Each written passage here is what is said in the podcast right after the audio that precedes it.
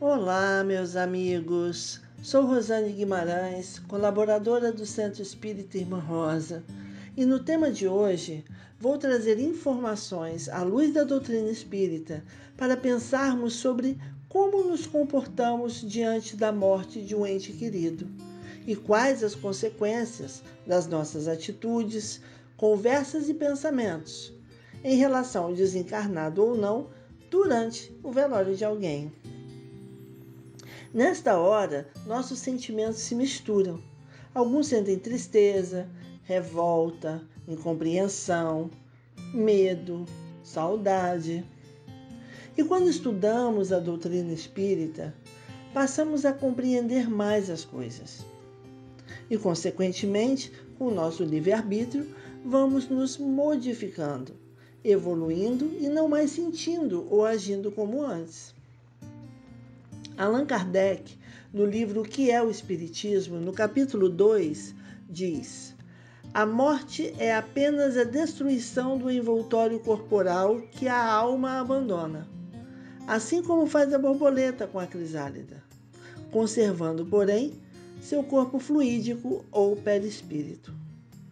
E Cornélio Pires, através de Chico Xavier, no livro Oferta de Amigo, diz: a morte é um grande mistério, tanta dor na despedida, mas quem morre perde o corpo, nunca perde a luz da vida.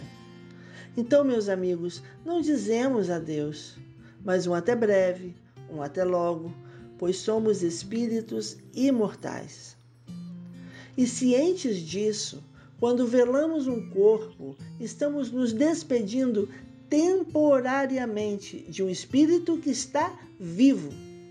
E de acordo com seu grau evolutivo, independente de religião, mas sim de moral e desapego à matéria, ele pode ou não ter dificuldades. Todos contam com o amparo da caridade e assistência indiscriminada. Mas eles também continuam com livre-arbítrio de querer ajuda ou não. E nesta hora, nossas orações são muito importantes, assim como nossas atitudes.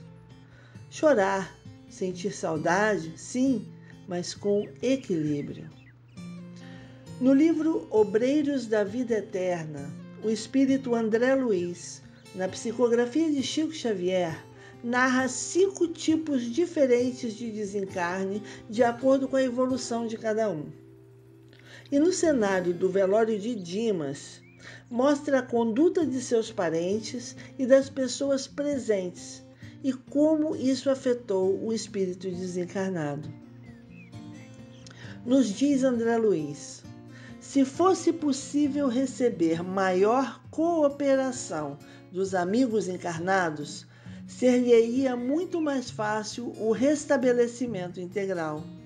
No entanto, Cada vez que os parentes se debruçam em prantos sobre os despojos, é chamado ao cadáver, com prejuízo para a restauração mais rápida. André Luiz também comenta sobre as conversas sem propósito, das fofocas, das anedotas e como isso influencia no desligamento do espírito em relação ao corpo.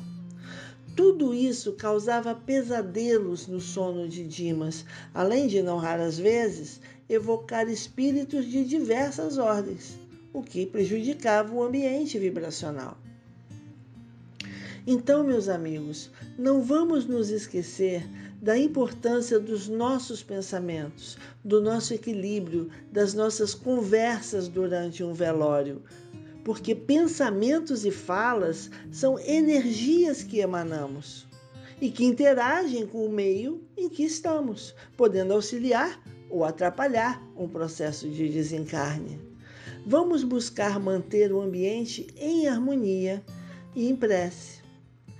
Às vezes podemos pensar: ah, Fulano era uma boa pessoa, ou Cicrano era espírita há 30 anos trabalhava como dirigente espírita, aplicava passe, deve estar muito bem agora. Só que não é assim não, tá? Não é o ser espírita ou o ser cristão, mas o agir como verdadeiro cristão. E até mesmo os que se dizem ateus, porque o que importa de verdade é o agir, agir com ética, com moral e desapego à matéria. André Luiz continua: nossos amigos da esfera carnal são ainda muito ignorantes para o trato com a morte. Ao invés de trazerem pensamentos amigos e reconfortantes, preces de auxílio e vibrações fraternas, atiram aos recém-desencarnados as pedras e os espinhos que deixaram nas estradas percorridas. Aprendi que as câmaras mortuárias não devem ser pontos de referência à vida social, mas recintos consagrados à oração e ao silêncio. Então, meus irmãos, que a partir de hoje possamos prestar mais atenção e cuidar melhor dos nossos entes queridos na hora do adeus. Ou melhor, do até logo. Finalizo com uma fala de Emmanuel no livro Fonte de Paz. Ante os mortos queridos, faze silêncio e ora. Ninguém pode apagar a chama da saudade. Entretanto, se choras, chora fazendo bem. A morte para a vida é apenas mudança. A semente no solo mostra a ressurreição. Todos estamos vivos na presença de Deus. Muita paz, meus amigos, para todos e até o próximo podcast Perfume de Rosa.